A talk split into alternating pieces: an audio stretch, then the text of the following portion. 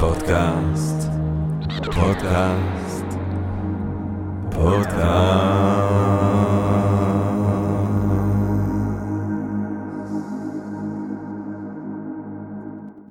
טוב, גבירותיי ורבותיי, ברוכות וברוכים הבאים לפודקאסט של Think and Ring Different, פודקאסט למי שאוהב לחשוב ולשתות.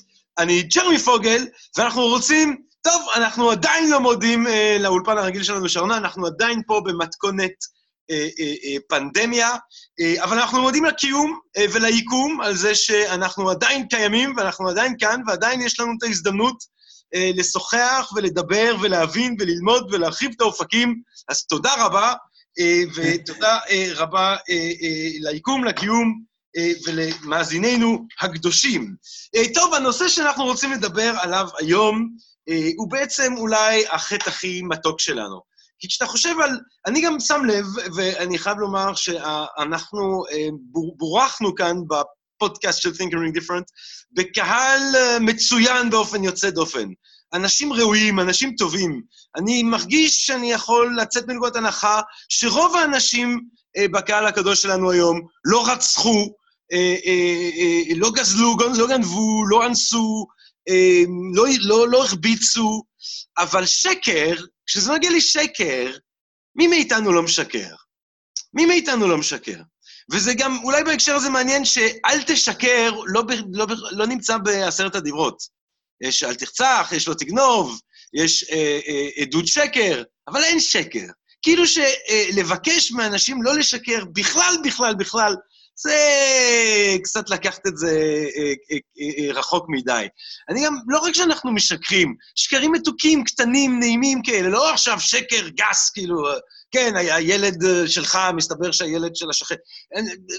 שקרונים. זה לא רק שאנחנו משקרים, אנחנו גם מעולים בלהצדיק שקרים, שזה עוד כמובן עוד מאז אפלטון שמצדיק שקרים לבנים להמון, אם זה, אם זה עוזר לקיים את היציבות הפוליטית, או גם הגרסה שלי, שאני... זה דווקא איזשהו סוג של צידוק דין שאני יחסית גאה בו, שבו אם שואלים אותי, נגיד, האם הגשת, האם כבר סיימת לעבוד על הקובץ, אז אני אגיד כן, ואני אגיד לעצמי שאם זמן לא קיים, אז הכן הזה תקף כל עוד אני אסיים את העבודה הזאת.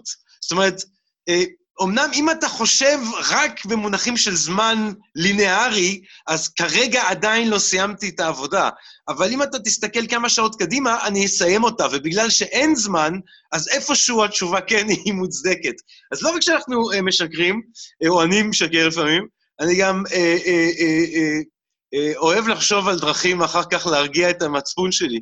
וכדי לנסות להבין את התופעה הזאת של ה... החיה המשקרת הזאת, שהיא האדם, אנחנו מתכבדים ושמחים ומתחגשים להזמין, גבירותיי ורבותיי, את האחד והיחיד, אירי ריקין. אירי ריקין שהוא מחצה, הוא במאי, הוא מבקר ספרות ותרבות, ומה שקושר בעצם את כל העשייה שלו היא עיסוקו המעמיק והמרהיב בהבנת הבן אדם, וכאחד ששואף להבין בני אדם, הרי שהוא גם נאלץ להבין את השקר. אני צחקתי לפני השידור עם אירי, שזה יהיה קצת מוזר להציג אותו כמומחה לשקרים, או כשקרן גדול, כי אז אף אחד אולי, איפשהו זה כמו, ה, זה כמו הפרדוקס הזה, כן? מי שקרן, בדיוק. כן, זהו, אז כל, אז כל הפודקאסט הזה בעצם בסימן שאלה. אז אז הוא לא שקרן, אבל הוא מבין בשק... בשקרים, יחיה ההבדל. אירי ריקין, ערב טוב. אהלן, ג'רמי, וואי, איזה פתיח. תקשיב, כן, כן. אירי, אנחנו פה בפודקאסט, אני לא יודע אם עדכנו uh, אותך, תובל רוזן ותנגן רינג דיפרנט, אבל אנחנו כאן בפודקאסט uh, אוהבים לתקוף את הבעיה ישר בווריד הצוואר, ולכן אני נראה לי, השאלה המתבקשת זה, זה מהו בעצם שקר? איך אתה חושב בכלל על שקר? מה זה שקר? תראה, בפירוש הכי פרוזאי שלו, שאתה מציג מצג שווא שהוא לא הולם את העובדות האובייקטיביות של גברת מציאות, עד כמה שגברת כזאת בכלל קיימת. כלומר, אני מספר לך שיש לי למבורגיני, למרות שאני נוסע על סובארו, זה שקר. אני מספר לך, אני אה, מביע כלפיך רגשות חיבה, למרות שאני מייחל למותך בייסורים. זה שקר, זה צביעות, ו... אחד הדברים הראשונים, כמו שאמרת מאוד בצדק, כשאתה לומד, כשאתה מנסה להבין התנהגות אנושית, שאחת האפליקציות הראשונות שהורדנו ל desktop שלנו, כהומו ספיינסים, כבני אדם, זה אה, היכולת הזאת לשקר. אנחנו החיה היחידה שמעמידה פנים, אנחנו החיה היחידה שמסתירה את הרגשות שלו, שמזייפת רגשות, אנחנו החיה היחידה שיש לה כוונות נסתרות, אמ, אנחנו בעצם החיה היחידה שרוב חייה, רוב זמן הערות שלה, וגם בחלומות שלה, מסתירה את מי שהיא באמת. וזה דבר נורא מעניין, כי uh, כשאתה אומר את זה לאנשים, הם נורא נעלבים.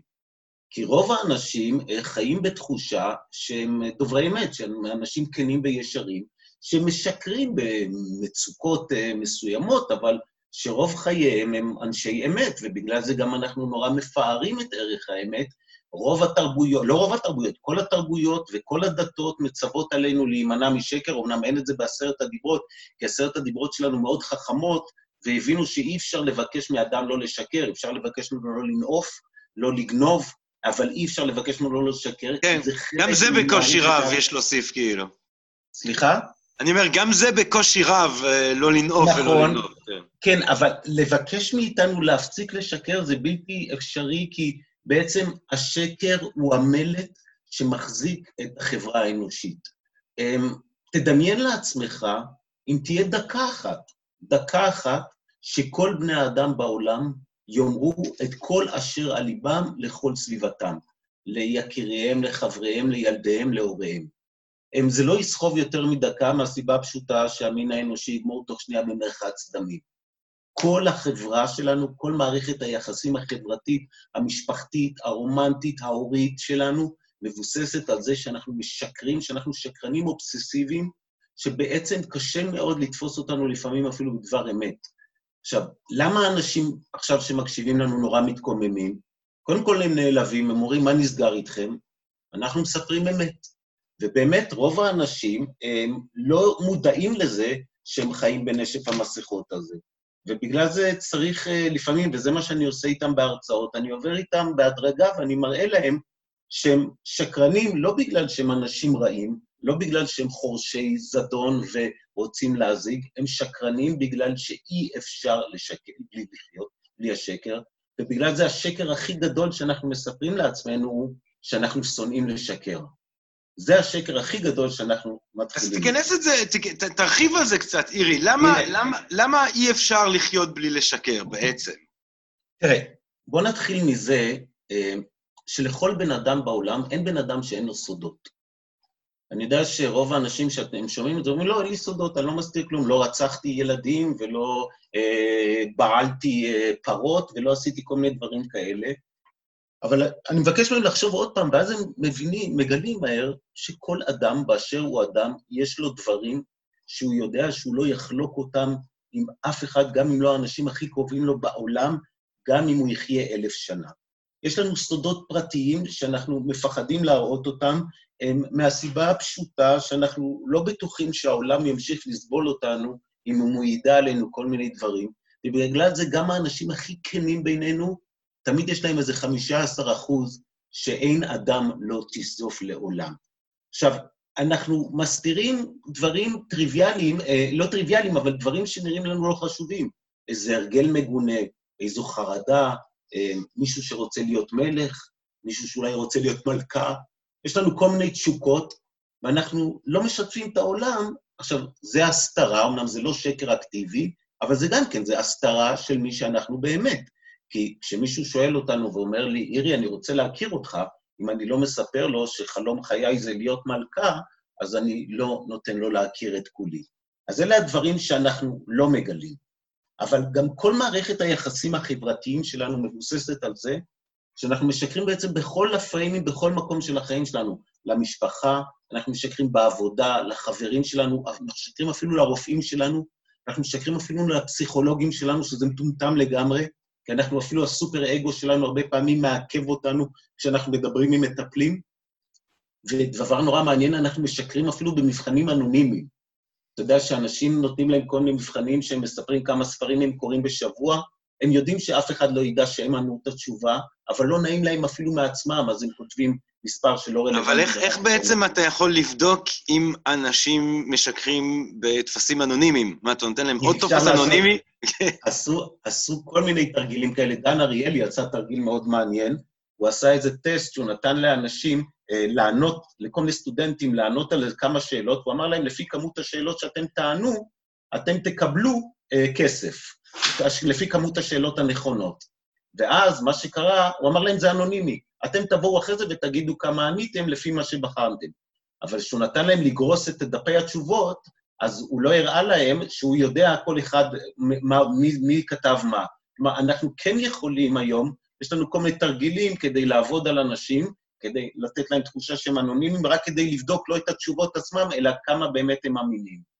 ואז אנחנו מגלים, מגלים באמת שכולם מגנים את השקר, כולם אומרים מדבר שקר תרחק, ואומרים לנו שאור השמש הוא החיטוי הכי טוב שיש, אבל כולנו משקרים בעצם על בסיס יומי. אגב, יש מחקרים שבודקים את זה, שאדם ממוצע, למשל, משקר ארבע פעמים ביום, זה יוצא משהו כמו 1,500 פעמים בשנה, עד גיל 60 אתה תשקר כמעט 90 אלף פעמים. עכשיו, אני יכול להראות לך גם איך זה עובד בפועל. אפילו בשיחות הכי סתמיות, אני יכול לפגוש אותך בבוקר, ואנחנו מכירים כבר די הרבה זמן, אבל אין לנו מערכת יחסים יומיומית. אז אם אתה תפגוש אותי אחרי חצי שנה שלא פגשת אותי, ותשאל אותי מה העניינים מירי, יכול להיות שהכלבה שלי מתה באותו בוקר, או קרה לי משהו אחר, אין לי כוח לספר לך, אני אומר, הכל בסדר. אפשר להגיד בעצם שהשקר הכי שכיח זה צמד המילים הכל בסדר.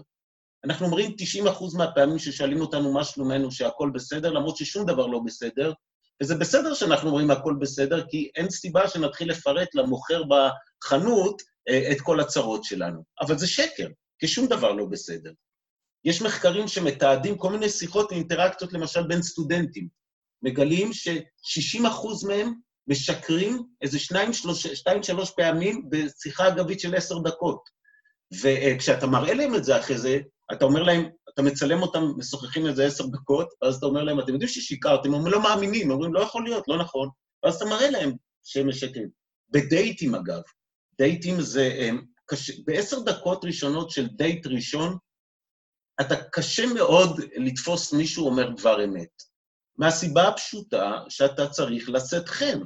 ואם אתה צריך לשאת חן, אתה לא תספר לבחורה שבמשפחה שלך יש אה, תמותה גבוהה של גברים בגיל 50 בגלל לחץ דם גבוה. אתה רוצה שהיא תהיה איתך. ואם היא תשאל אותך, למשל, אם אתה אוהב את המקום, אז גם אם אתה מתעב את הכיסא או את הצבע של הקירות, אתה לא תתחיל להתבכיין על זה, עכשיו אתה תגיד לה הכל בסדר. ובגלל זה אנחנו רואים שכמעט אין לנו אפשרות בעצם להתחיל אה, כל אינטראקציה בלי לשקר. אה, הדוגמה אולי הכי בולטת, אה, ששם אתה באמת לא תראה אמת, זה בחדר יולדות. עוד לא נולד התינוק ג'רמי, עוד לא נולד התינוק שביקרו אותו אחרי לידתו ולא אמרו לאמו היולדת שהוא היצור הכי יפה שהיה בעולם, גם אם הוא מזכיר לנו את האוגר שהיה לנו בילדותנו. כלומר, כשאתה מגיע לחדר יולדות, הדבר, התינוק יהיה תמיד יפה. לא משנה איך הוא נראה, אני זוכר שפעם הבן שלי, שהלכנו לבקר איזה יולדת, והתינוק באמת לא היה אה, פאר היצירה, הוא שאל אותי, לאן נעלמים התינוקות המכוערים, אם כולם כל כך יפים? אתה רואה את זה גם בסיטואציה שאתה מקבל מתנה? מה הדבר הראשון שאתה עושה? שרירי הפנים שלך נכנסים למוד של חיוך עוד לפני שאתה פותח את זה. וגם אם בפנים יהיה את הסוודר, שלא תנקה איתו רצפה על אי בודד, מרוב שאתה לא אוהב אותו, אתה תגיד תודה ושזה מאוד יפה. ובגלל זה, אני חושב מרק טוויין אמר את זה הכי יפה, שאנחנו מזייפים גם רגשות, שבעצם אנחנו משקרים בכל יום, בכל שעה, בזמן ערות, בזמן שינה, בחלומות, לא מפסיקים. אבל נשמע ש... זאת אומרת, אני הייתי... הנורמליזציה הזאת לשקר שאנחנו עושים כאן בתחילת השיחה שלנו, אירי, אז יש בה משהו צורם, כי אתה אומר, מה, אז כאילו, אז אם משקרים, אז משקרים, אבל אני, אני תוך כדי שאתה מדבר, אז נראה, אני, אני חושב, ותגיד לי מה אתה חושב, שיש הבדל אולי מאוד משמעותי בין סוגים שונים של שקרים, ואולי כוונת המשקר. זאת אומרת, אם אני משקר ואני אומר, הכל בסדר, כשהכל לא בסדר, כי אני רוצה לחסוך מעצמי אה, זה, ואני רוצה לחסוך ממך לשמוע את כל השטויות שלי, אז אתה אומר, בסדר, אז המטרה פה, אם אני משקר כי אני רוצה לרמות אותך, או אם אני משקר כדי... אה, אה, אולי, אולי צריך לעשות הבדל אה, אה, בעוול המוסרי שנעשה לפי טיב השקר. אתה צודק, ככה אנחנו באמת מצדיקים את שקרינו. אני אומר שאם אני למשל, אימא שלי מתקשרת ושואלת אותי איפה אני, ואני בתל אביב ולא בחיפה. ואני אומר לה שאני בחיפה, כי אם אני אגיד לה שאני בתל אביב, זה יוביל לעוד כמה שאלות שלא בא לי לענות עליהן, אז זה לא נורא. אתה אומר, מותר לי לשקר אם אני רוצה לחסוך מאדם נוטה למות את העובדה שהוא הולך למות. אני הרבה פעמים משקר שקרים לבנים, מה שנקרא, שנועדו, ובגלל זה יש לנו כל מיני היררכיות של שקרים. יש שקרים נבזיים, למשל שאני משקר כדי להשיג ממך משהו, יש שקרים ממש מלוכלכים, כמו שעשו לחברה שלי, שמישהו דפק לה את האוטו והשאיר לה פתק שהוא דפק לה את האוטו עם מספר טלפון, והתקשרה למספר הזה, וזה היה דומינוס פיצה. אה. יש שקרים גם, יש שקרים שהם סתמיים, שאתה משקר סתם. עכשיו, אבל הבעיה שלי עם השקרים הלבנים שלך, אתה אומר יש שקרים שהם נסלחים. אז אני אגיד לך על זה שני דברים. קודם כל, שקר זה שקר זה שקר. אין דבר כזה שקר לבן ושקר אדום ושקר צהוב.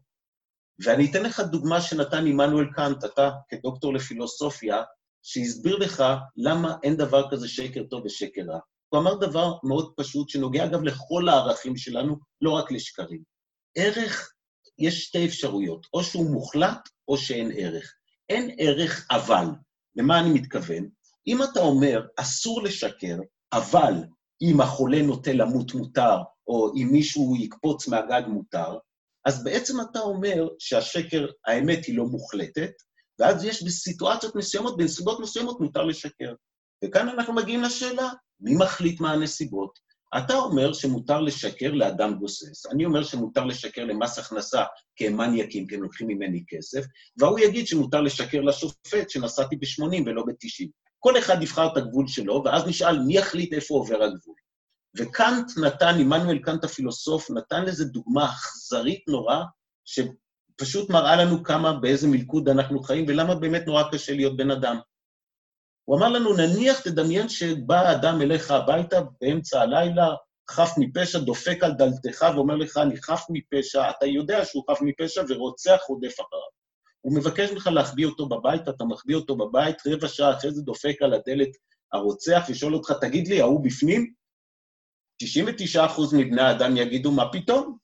אתה תגיד, מה, חיים, ואני אציל את החיים, ורוצח חרא, בן אדם חף מפשע, בטח שאני אסתיר את הבן אדם ואני אגיד לרוצח שהוא איננו. אבל כאן אתה אומר דבר מאוד פשוט. אם אתה תשקר לרוצח, אז בעצם אתה כבר אומר שיש מצבים שבהם מותר לשקר. ועכשיו נשאל, איפה? מי יחליט איפה? ומכיוון שכך, אתה פה בעצם מבטל כבר את הערך. אם אתה אומר שבסיטואציה... אז עכשיו, אני לא אומר, אני לא קנטיאני במובן הזה שאני אומר בבחינת ראה כזה ראה וקדש, אבל אני מבין את הבעייתיות, ואני מבין למה נורא קשה לי להיות בן אדם, אני מבין למה מוסר זה המצאה אנושית שמאמללת אותנו, כי אני כל הזמן קרוע באמת בין צרכי החיים לבין העקרונות שאני רוצה לחיות על פיהם, ובגלל זה בסיבוב הבא אני מעדיף להיות דולפין או חרגול או כל דבר אחר, כי לא יהיה לי את הדילמה הזאת. אבל אני משקר, אני משקר, אבל בגלל זה אני גם לא מחנך את הילדים שלי לא לשקר. אתה יודע, השקר הכי גדול שלנו, שאנחנו משקרים לילדים שלנו, שאנחנו אומרים להם שנו נו נו, שלשקר זה לא מוסרי. זה אחד הדברים הראשונים, יש שני דברים ראשונים, אתה עוד נטול ילדים, אבל שיהיה לך, שאתה תתרבה, אתה תגלה, ששני הדברים הראשונים שנורא תרצה ללמד את הילדים שלך זה שאסור לקלל ושאסור לשקר. כי הבן תרבות לא מנבל את פיו ולא משקר. עכשיו, אתה רוצה להגיד משהו או להסביר למה? אני, אני רוצה, כן. תראה, אני רוצה לחזור באמת לקאנט, וגם לדאונטולוגיה, זאת אומרת, אצל קאנט, אה, מה שמשנה אה, זה לא התוצאה של המעשה, אלא המעשה עצמו, הכוונה של המעשה, אה, וכמובן, האבסולוטיות, שהוא רואה אותה כהשלכה של הצו הקטגורי, כן? תפעל לפי אותו עיקרון שהיית יכול לחצות שהוא יהיה גם חוק אוניברסלי, או במילים הפשוטות, מה אם כולם היו מתנהגים ככה? אז תתנהג רק באופן שהיית רוצה שכולם יתנהגו ככה, וכמובן, אתה לא היית רוצה לחיות במציאות שכולם משקרים, כי אז היה מאוד מאוד קשה גם לך להתנהל, ולכן אל תשקר. אבל אני כן חושב, אגב, גם אולי לפי הצו קטגורי, שזה יהיה מאוד משונה מבחינת תורת המוסר שלנו, לומר ששקר אה, שאומר, אה, אה, אה, אה, כן, אני אחזיר לך את הכסף, בבקשה תלווה לי, אני נורא צריך, אני מבטיח שאני, אני יודע שאתה גם צריך אותו ואני אחזיר לך, ואז אני לוקח את הכסף ואני שורף אותו בקזינו. להגיד שהשקר הזה חמור באותה מידה כמו שקר של אה, אה, צדיק אומות העולם שמסתיר יהודים ואומר לנאצים, הם לא אצלי בבית, זה דבר מאוד משונה מבחינה מוסרית. כי גם במצב הקטגורי, אוקיי. אני מאוד רוצה שאנשים ישקרו כדי להציל אנשים, ולא הייתי רוצה שאנשים ישקרו כדי לרמות אנשים. אז אני תוהה אם יותר מאולי סוגים אחרים של פעולות אה, אה, בעל משקל מוסרי, כמו רצח, או אה, חס וחס אונס, אה, אה, אה, שבו הרבה יותר קשה לדמיין על אה, אונס מכוונות או למטרות טובות, אה, אה, שקרים דווקא כן יש להם את הגמישות הזאת, שהם יכולים לפעמים להיות מתוך כוונות ולמטרות נבזיות, ולפעמים באמת יכולים להיות מתוך כוונות ולמטרות טובות. ועכשיו, אה, סליחה שאני מתחכם ומקשה עליך, ובוא נחליט מי יחליט מהם כוונות טובות ומהם כוונות רעות. אתה מבין? זה בדיוק העניין. זה בדיוק העניין, שברגע שאנחנו... אבל הבעיה הזאת קיימת בכל מקרה. נכון, הבעיה הזאת קיימת תמיד, ובגלל זה היא קיימת גם עם ערך האמת. אז באמת אתה יכול לומר לי, אירי, תשמע, פה באמת אתה לא יכול להקשות עליי, ואתה תסכים איתי שהרוב המוחלט של בני האדם יאמרו שעדיף היה לשקר במצב הזה כדי להקל את הסיטואציה בשביל כל הנוכחים. ויש באמת סיטואציות כאלה שהשקר טוב לכולם. אבל השאלה היא עוד פעם, איפה עובר הגבול? מי מחליט מה?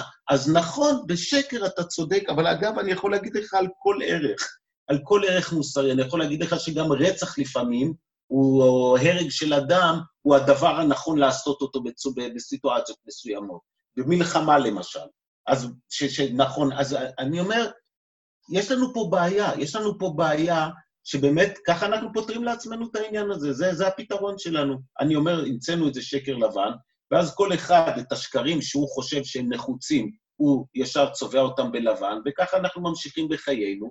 ואחד הדברים הנחמדים בגלל זה באמת, שגם אחרי שאתה מראה לאנשים שכל יום עד 12 בצהריים הם משקרים כבר איזה ארבע פעמים לפחות, עדיין כשאתה אומר להם, בהתחלה הם אומרים, זה, אני עשיתי את זה כמה פעמים עם אנשים, עם קהל. בהתחלה אתה שואל אותם, מי פה שיקר פה, מי אומר פה, מי פה מודה שהוא שקרן? שניים מרימים את היד.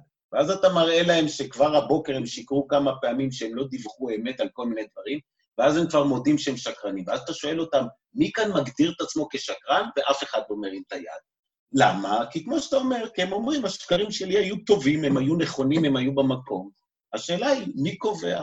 אולי צריך תמיד להגיד את האמת? אני לא יודע, אתה יודע, זה, זה כמו מצוות הגזל, יש כל מיני מצוות כאלה ביהדות, שנורא קל לעדן אותן, אבל אתה יודע, לפי מצוות הגזל ביהדות, זו המצווה הכי קשה שיש אולי, זה שאם אתה לוקח קליפס מהעבודה, אתה גנב כמו שודד בנקים. קליפס מהעבודה, גם האפיפיור לוקח מהוותיקן הביתה, לפעמים איזה עט או חתיכת נייר טיוטה. זה כולנו עושים, אבל זה גניבה לכל דבר. ובכל זאת אנחנו לא מרגישים גנבים שאנחנו עושים את זה, אבל זה לא משנה את העובדה שגנבנו, גם אם זה קליפס. אז ככה, גם אם אנחנו משקרים את השקר הכי מוצדק שיש, זה שקר. ואם מדברים באמת על אה, אה, אה, שקרים מוצדקים, שקרים בלתי מוצדקים, נדמה ש, שבשנים האחרונות, בשיח הציבורי והפוליטיקה, אני מניח שפוליטיקאים תמיד שיקחו, אבל לא יודע, זה על גבול על זה שמעריכים אותם על זה שהם משקרים היום. זאת אומרת, אתה נגעת... זה לא, זאת אומרת, השקרים הם כל כך בולטים, כל כך, אתה יודע, טראמפ הפך את זה ממש לאומנות, פשוט להגיד א' ביום שני, וזה מוקלט, והוא יגיד שהוא לא אמר את זה, והוא יתעקש, ואנשים יאהבו את זה. אה, אה, אה, יש איזה, אנחנו מתחילים להעריך שקר טוב וגס ועסיסי ובוטה. זה מראה על תעוזה ועל אומץ. זה מראה, יש פה, נגעת פה באחד השינויים המרתקים שחלו בתרבות הפוסט-מודרנית שלנו. אתה יודע, פוליטיקה תמיד הייתה ממלכת של השקרים. פוליטיקאים תמיד נתפסו ככאלה שיש להם רישיון לשקר למען טובת הכלל. עוד פעם, שקרים לבנים. כלומר, אתה לא מצפה מהראש הממשלה שיגיד אה, כמה חיילים יש לצה"ל, אז אם ישאלו אותו, הוא ישקר, הוא לא רוצה שהאויב שלנו ידע את, את הדבר הזה. אבל ההבדל בין פוליטיקאים של פעם לבין הטראמפים של היום, ופה באמת שמת, כשפוליטיקאי של פעם שיקר, הוא ידע שהוא מסתיר איזושהי אמת. כלומר, הוא אמר, יש לי 100 טנקים, והוא ידע שיש 80, והוא שיקר כדי לקדם איזושהי מטרה.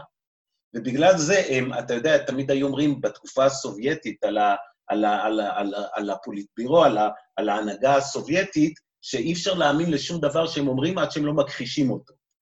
היום יש לנו את העידן של הפוסט-אמת, כמו שאתה קורא לזה, כמו שאנחנו יודעים. אגב, פוסט-אמת, ה post-truth, אה, זה נכנס כמילת השנה ל Oxford Dictionary לפני איזה שנתיים-שלוש, וזה בעצם אחד האירועים ההיסטוריים החשובים של תקופתנו, שאנחנו לא ממש שמים לב אליו. והוא בעצם, כל הרעיון של הפוסט-אמת, של העידן הזה, אומר שזה עידן שבו אתה מתייחס פחות לעובדות האובייקטיביות אה, ויותר להשפעה שיש להם על דעת הקהל. כלומר, מה שבעצם דונלד טראמפ, למה הוא גאון? אתה יודע למה הוא גאון? כי הוא הבין שבני אדם אה, לא רוצים לדעת את האמת. הוא הבין שמה שבני אדם רוצים זה או לשמוע את מה שהם מכירים או את מה שהם רוצים. ובגלל זה הם, הוא אמר הם, המון, הוא אומר המון פעמים, זה לא משנה בכלל העובדות. איך יש, העובד, העובדת שלו, העוזרת שלו, איך היא אמרה, alternative facts.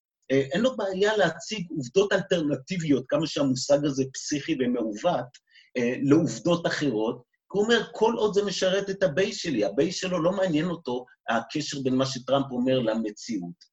ויש כזה באמריקה, הם אומרים, אתה יודע, על וושינגטון, על ג'ורג' וושינגטון, שאמרו עליו שהוא לא היה מסוגל להגיד דבר שקר.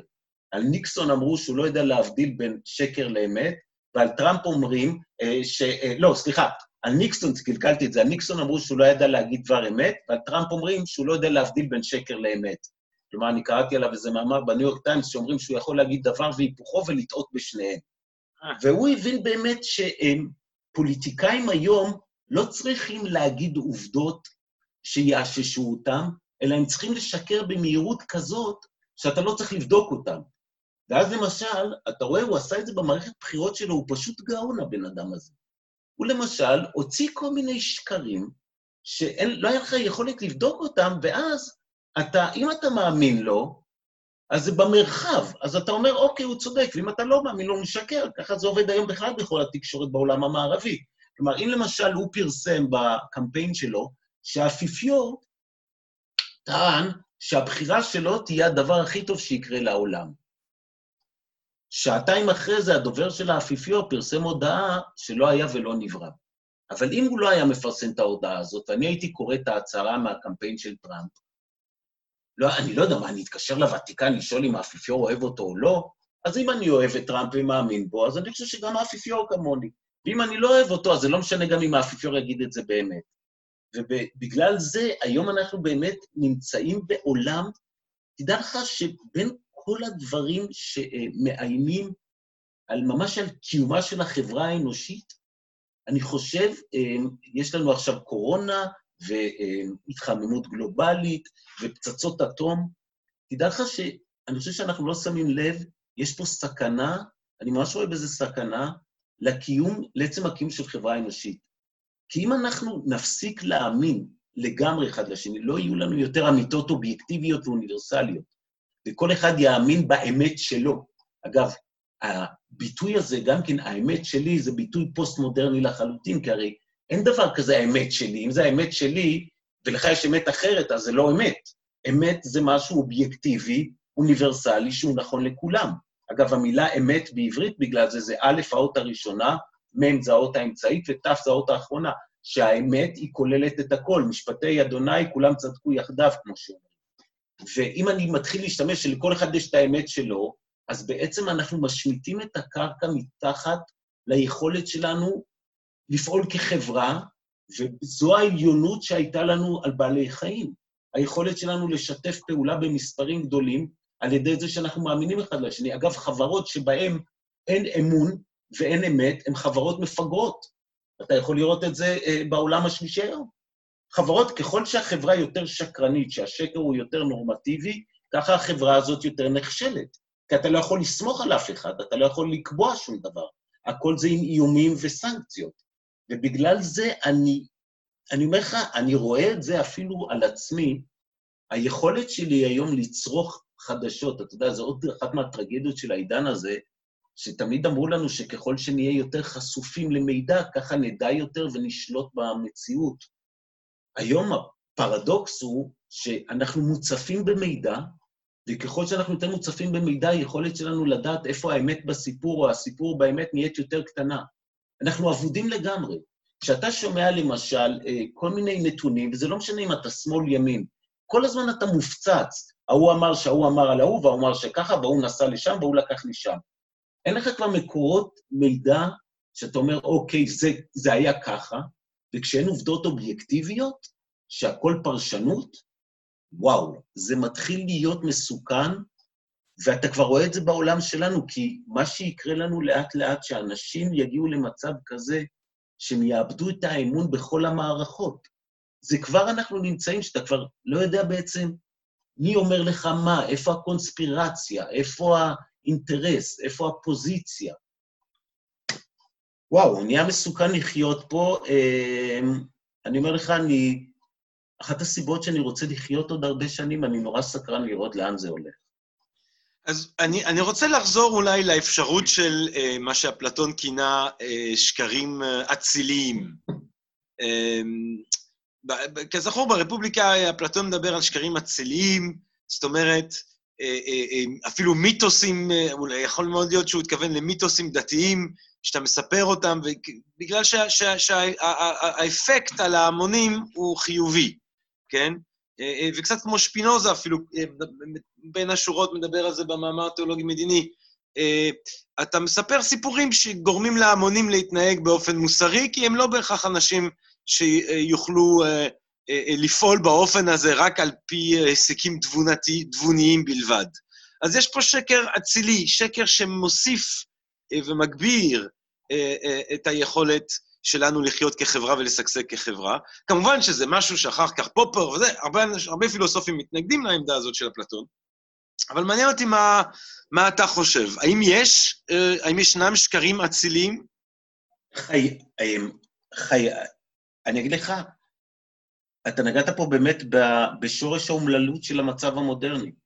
אחת הטרגדיות של העידן שלנו, שאני ואתה מתפרנסים מהם, מהטרגדיה הזאת מצוין, זה שברגע שאיבדנו את אלוהים, ברגע שאנשים איבדו את האמונות הדתיות שלהם, לא משנה כרגע באיזה דת ובאיזה אלוהים, ברגע שהם איבדו את האמונה שיש איזושהי אמת מוחלטת, שהיא מחוץ לעולם, איזו אמת מטאפיזית, שפה אנחנו יכולים להמשיך לריב, אבל יש איזו אמת אחת גדולה שאנחנו צריכים להתכוון אליה. ברגע שאיבדנו את האמונה הזאת, התחילה הטרגדיה שלנו.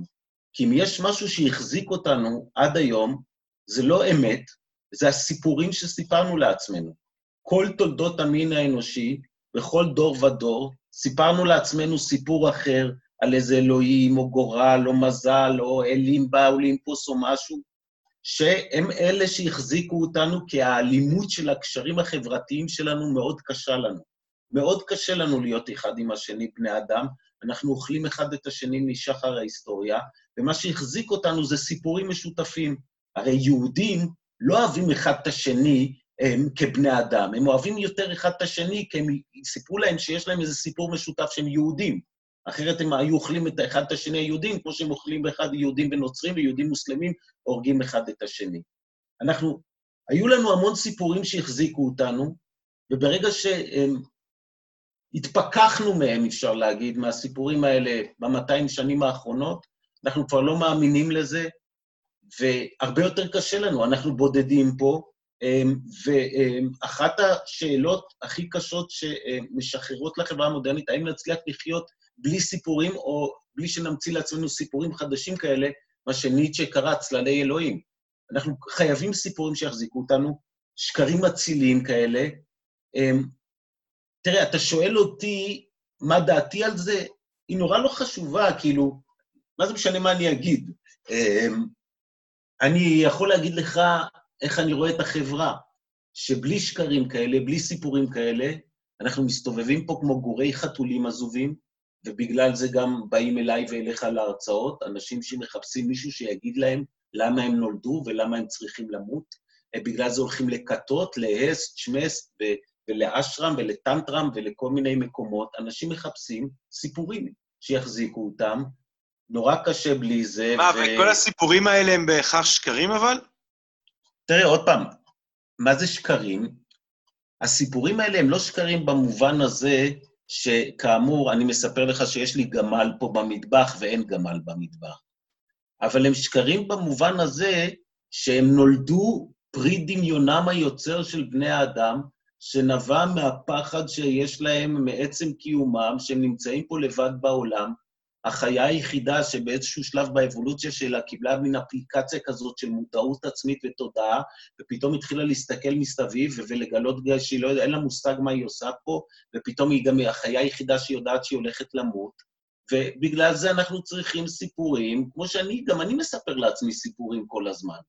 הרי איך אני מחזיק מעמד בעולם הזה? אני מספר לעצמי סיפורים, שיש בני אדם, שחלק טובים, לא טובים, שיש לי ילדים שהם אוהבים אותי, לא אוהבים אותי, כאילו, אני כל הזמן חי בעד את זה. עכשיו, להתחיל ולבחון את כל הסיפורים האלה במבחן של אמת ושקר זה, זה חסר משמעות.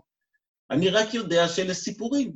אלה סיפורים, ושאני לא יכול לחיות בלעדיהם, מעצם היותי אה, אדם שצריך שלקיום שלו יהיה איזושהי משמעות, יהיה איזושהי מסגרת, שיהיה איזה רעיון. אני לא יכול סתם לנשום ולאכול, כי זה לא מספיק לי, הלוואי שזה היה מספיק לי, הייתי מאושר כמו הכלבה והחתולה שלי. ובגלל זה אני ממציא לעצמי סיפורים, ואני לא בוחן אותם מבחינה ערכית. אגב, נורא חשוב שתבין, אתה יודע, אנחנו פה מנהלים את השיחה הזאת, כאילו, אני איזה נציג האמת שמגנה את השקר, ואתה כל הזמן מנסה לגונן על השקרים הנחוצים בחיינו. אני לא, לא דווקא מגנה. אני מרגיש שלא, אני מרגיש שגם אתה מאוד uh, טוב. כן, אני, אני פשוט, אתה יודע מה? אני אגיד את זה ככה, אני לא מוכן לשקר לעצמי שאני איש אמת. אני לא מוכן לשקר לעצמי שאני יכול לחיות בלי שקרים. ואני גם לא הייתי מוכן לשקר לילדים שלי בגלל זה. אתה יודע, אתה... סוקרטס, סוקרטס הרי שמע את הדיימוניון, את הקול האלוהי. והקול האלוהי הזה לא אמר לו מה כן לעשות, אמר לו לא לעשות. מה לא לעשות, ובין השאר לא אפשר לו לשקר. אז אולי באמת זוהי... אז זה היה סוקרטס, סוקרטס באמת לא היה מסוגל לשקר. אבל תראה איך הוא גמר. כן. לא טוב, זה נגמר כן. בבכי. רוב האנשים, גם שופנהאואר לא שיקר לבחורות שלו, הוא גמר ערירי. אם אתה תגיד את האמת, האמת הצרופה, כן. לכל, בכל דייט שאתה תהיה, אתה לא תהיה. אבל מבחינתך הסתרת משהו זה כמו שקר? תראה, מה...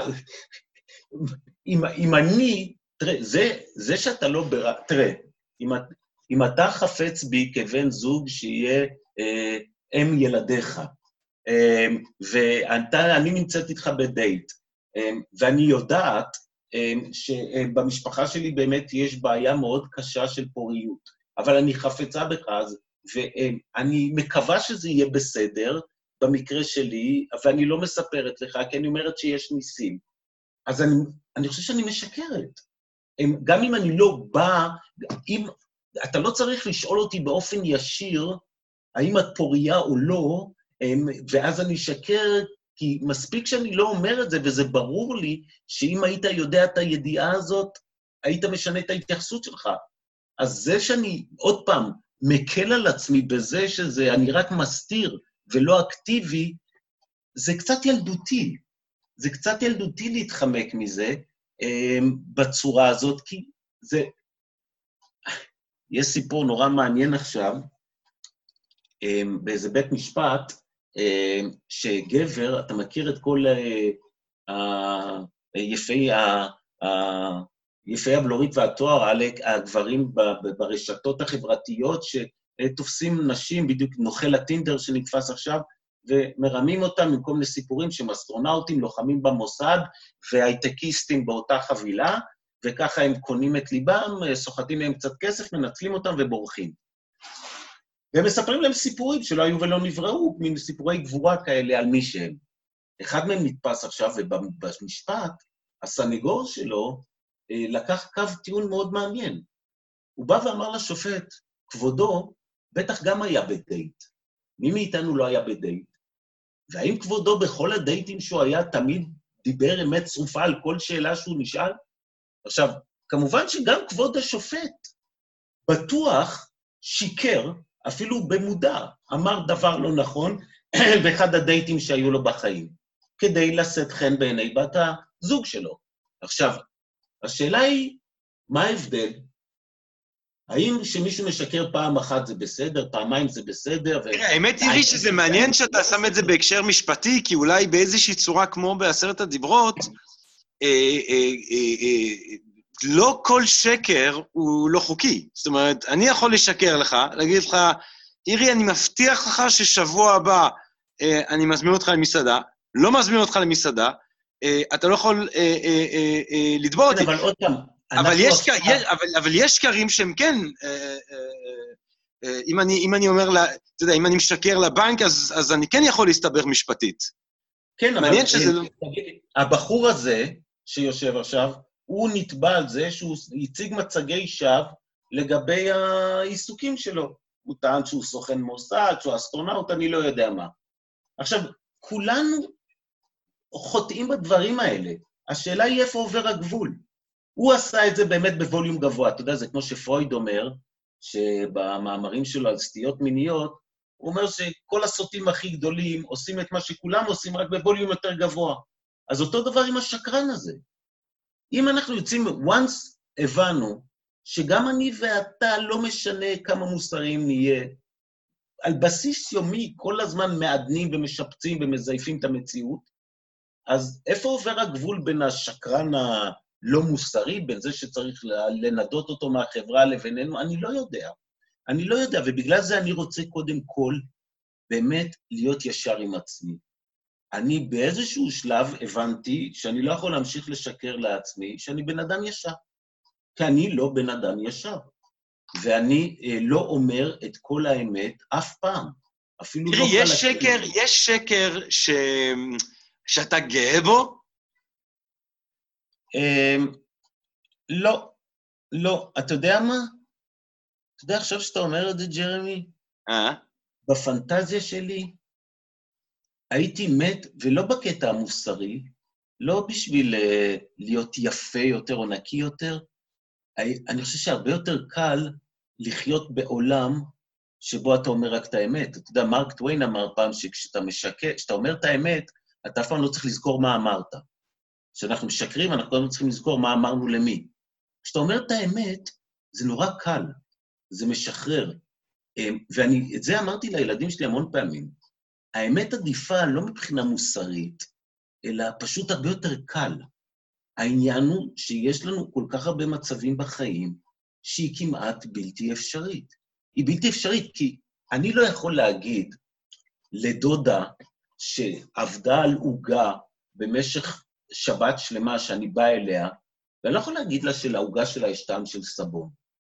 אני, לא משנה איזה טעם יהיה לעוגה הזאת, אני אגיד לה שהעוגה הזאת טעימה. כי אני לא סוציופט, ואני לא רוצה להכאיב לה. ואני לימדתי גם את הילדים שלי שאם יש ילדה שמנה בגן, לא אומרים לה שהיא שמנה, למרות שהיא שמנה, אין מה לעשות, היא שמנה, היא דובה. אבל אתה לא אומר לה את זה, כי זה יכאיב לה. ו, אתה מבין, אני הייתי רוצה אבל להיות בעולם שבו אומרים את האמת. אתה יודע, אבל זה קשה. אולי קסטם בלום, יש לה, היא כתבה לפני כמה שנים איזה ספר, והיא כותבת שם שיש בתל אביב טרנד חדש, להגיד את האמת בפרצוף. אבל היא אומרת שכשאנשים שרוצים להגיד את האמת בפרצוף לא עושים את זה בגלל שהם רוצים להגיד את האמת, אלא בגלל שהם רוצים להכאיב. Mm. וזה נכון. אמ, אנשים, תחשוב רגע גם, איך אנחנו מתייחסים לאנשים שאומרים את האמת בפרצוף? אנחנו נורא מעריכים אותם, כאילו האנשים האלה, אתה יודע, שאומרים הכל, אבל ברגע שמתחילים להגיד את זה עלינו, אנחנו טוב, טוב, טוב. אנחנו אוהבים אותם בדרך כלל שהם אומרים את האמת לאנשים אחרים. תשים לב מה קרה עם המלך ליר והבנות שלו. שתי הבנות שלו שיקרו לו, של שייקספיר. והוא אהב אותן מאוד. הקטנה קורדליה, שאמרה לו את האמת, הוא זרק אותה מהארמון. אנחנו נורא אוהבים את קורדליה. אנחנו נורא אוהבים ילדה שאומרת לאבא שלה את האמת בפנים, שהיא לא יודעת אם היא תדאג לו בזקנתו או לא. אבל כשהבת שלנו תגיד לנו את זה, אנחנו נתעצבן. וזה בדיוק העניין, הצביעות שלנו לגבי השקרים שלנו. אנחנו אוהבים את האמת, אבל כשהיא במקום אחר. לנו, תשמע, ג'רמי, אני רוצה שתגיד לי מה אתה חושב עליי בדיוק ועל השיחה שלנו, אבל אתה יודע מה, אם זה ממש רע, אז אולי תעדן את זה. מה בעצם, אה, אני יודע שזה אה, מבין ההרצאות המרובות והרבות שאתה נותן ב-Think and Ring Different ומסגרות אחרות, באמת הנושא הזה של למה אנחנו משקרים, ושקר זה נושא שאתה מרבה לחזור אליו. אה, מה, מה אתה, כאילו, מה אתה מנסה להציף? אם אתה היית מצמצם את ה... מה, מה אתה רוצה שאנשים יצאו? שפחות יכעסו על עצמם על זה שהם משקרים, שירגישו יותר בנוח עם זה שהם משקרים, שישקחו פחות, שישקחו אחרת? מה, מה, מה בכל זאת אתה מנסה, כאילו, איזה הדרכה אה, מוסרית כן אפשר לחלץ מה, מהשיחות האלה שאתה מעביר על הנושא הזה?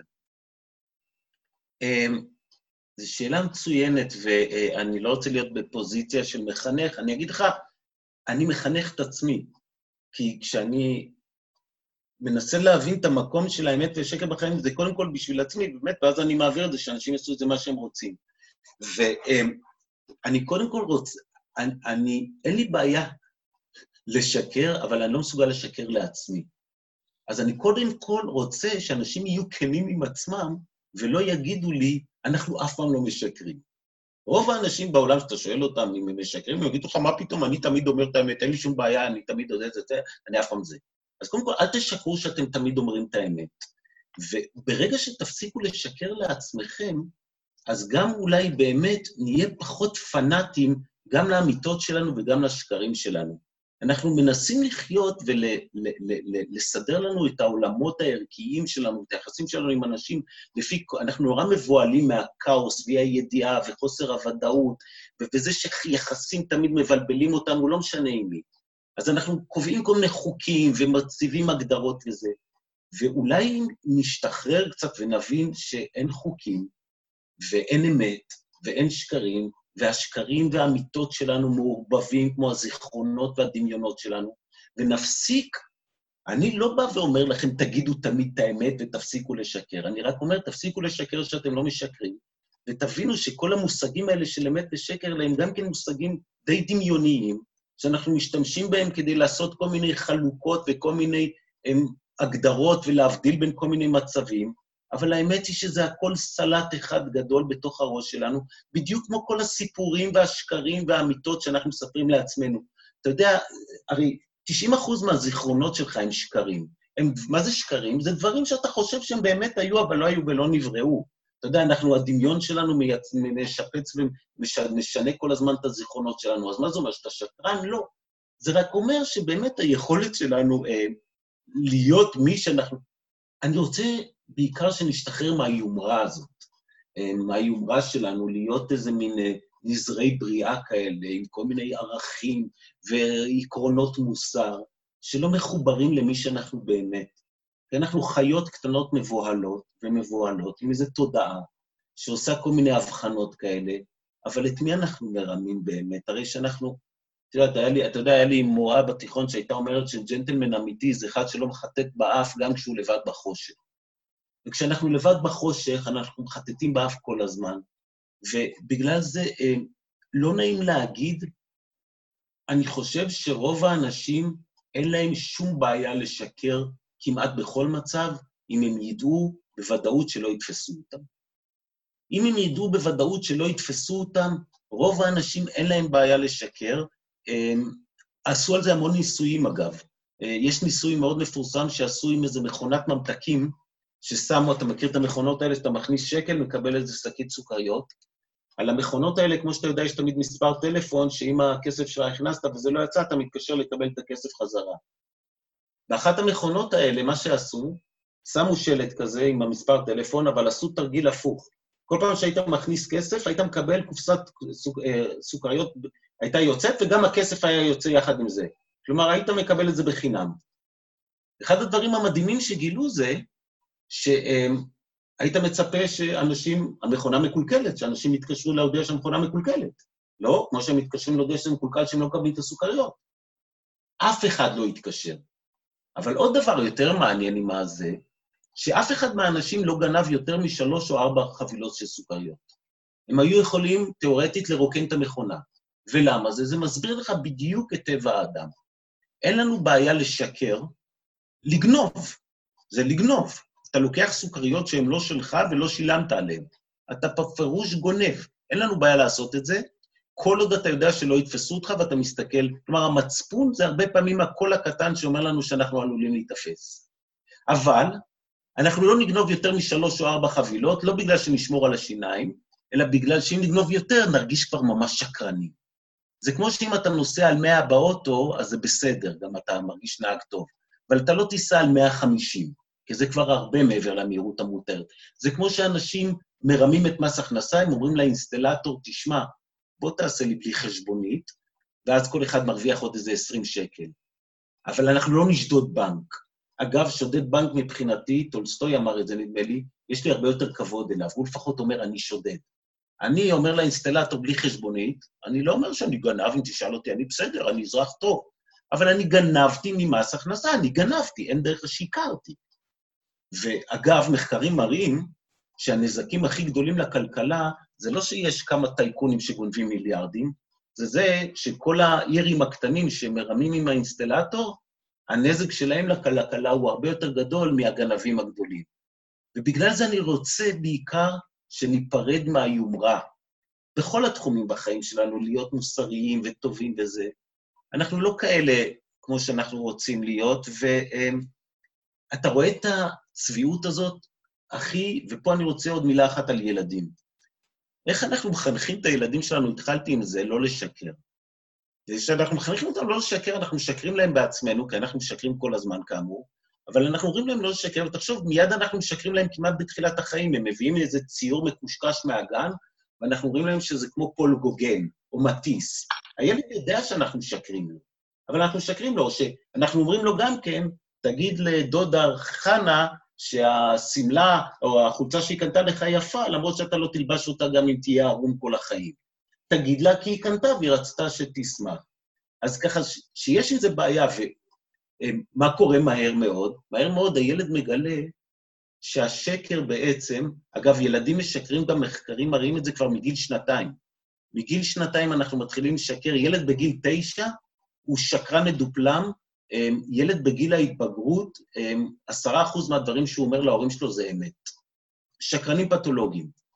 ואנחנו רואים שילדים לומדים מהר מאוד ששקר, למרות שאמרו להם שזה אסור, זה הפטנט הכי טוב לפתור בעיות בחיים. הנה, אתה שואל אותי, ג'רמי, אה, אתה שואל אותי, אירי, למה לא הספקת להגיע להרצאה? אני אומר לך, הייתה פקק תנועה, וזהו, נפתרה הבעיה. זה פטנט שקשה מאוד אה, למנוע מילדים להשתמש בו, כי הוא באמת פתרון להמון צרות בחיים. ובגלל זה אה, אפשר לגנות אותו כמה שאנחנו רוצים, אבל בלעדיו לא היינו פה. ואם אה, אתה רוצה לראות, ולמאזינים שלנו, אני רוצה להמליץ על סרט ענק, שלא זכה להרבה רעש, שנקרא המצאת השקר, המצאת האמת.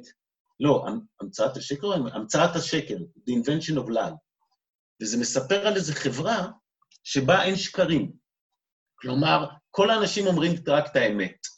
ואז פתאום מישהו אחד מגלה, זה ריקי ג'רביוס, איך קוראים לו? הקומיקאי האנגלי, אף פעם לא יודע לבטא את השם משפחה שלו.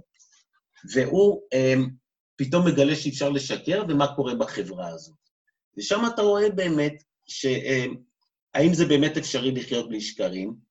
Um, אני יכול להקריא לך רק um, קטע אחד באמת, אה, שאדמונד ברק, אה, אחד מהאבות, פרנסי המהפכה הצרפתית, כתב כבר לפני 200 שנה, בעקבות המהפכה הצרפתית, שבעצם ביטלה את אלוהים מהעולם, ביטלה את כל הסיפורים שהחזיקו אותנו בחברות המסורתיות, ואמרה לבני אדם שעכשיו צריך להיות פה לבד בלי אלוהים.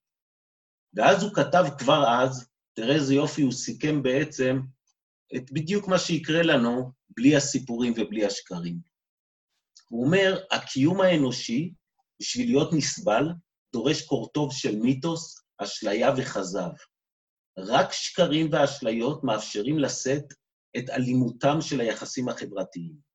ניסיונותיה הבלתי נלאים של התבונה לחשוף ולמצוא את שקרי וכשלי האמונות שלנו, השאירו אותנו רועדים בקור, שכן רק סיפורים יפים ולא האמת יש בכוחם לנחם אותנו. בגלל זה קשה מאוד עם השקרים וקשה עוד יותר בלעדיהם, והכי קשה להיות בן אדם. וואי, אני חושב שעם המסקנה הזאת, אירי, זה מקום מצוין לאחל למאזינות ומאזינים שלנו, בני האדם אנושיים אנושיים מדי כולם, אה, להמשיך ולתהות מהנקודה הזאת על המצב האנושי שלהם. אה, כדוברי אמת, כשקחנים, כיצורים שנעים במרחב הגדול ביניהם.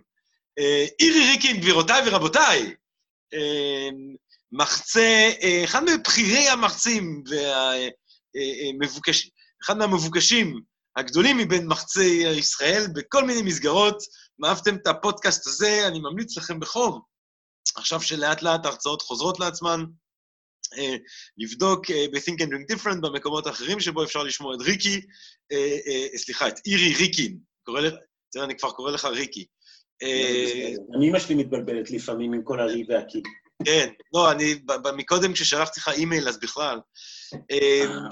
ואני מקווה מאוד שנהניתם מהשיחה הזאת שלנו כאן היום, שתקשיבו לפודקאסטים שכבר הקלטנו, את אלה שבעזרת השם אנחנו נמשיך להקליט. אני אמנם פה ושם אה, אה, מייפה... אה, גם לי יוצא, אני מניח, לפעמים לייפות את האמת, אבל אני לא משקר כשאני אומר שכיף גדול לעשות את הפודקאסט הזה ולשמוע את התגובות של הקהל הקדוש שלנו, אז אני מאחל לכם כל טוב, רק בריאות. תודה רבה לך, אירי, וגבירותיי ורבותיי, נשתמע.